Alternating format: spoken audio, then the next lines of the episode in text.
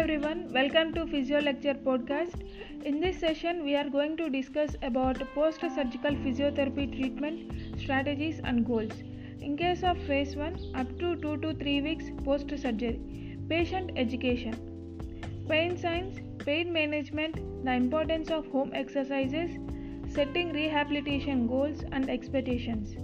Achieve active and passive knee flexion to 90 degrees and full knee extension Keep passive knee flexion range of motion testing to less than 90 degrees in the first two weeks to protect surgical incision and respect tissue healing.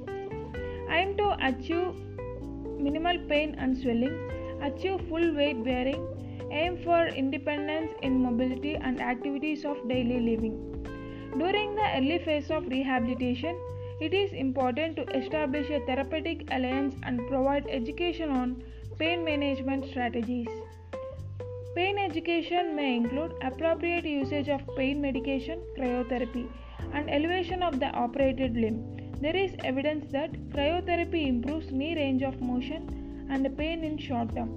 Icing after exercise may be helpful, but low quality evidence makes specific recommendations for the use of cryotherapy difficult. Patients should be informed to avoid resting with a pillow under the knee as this may lead to contractures. It is important to review the patient's home exercise program during the first physiotherapy session as home exercises are a critical component of recovery. Post surgical exercise given by the surgeon and inpatient physiotherapist should be reviewed.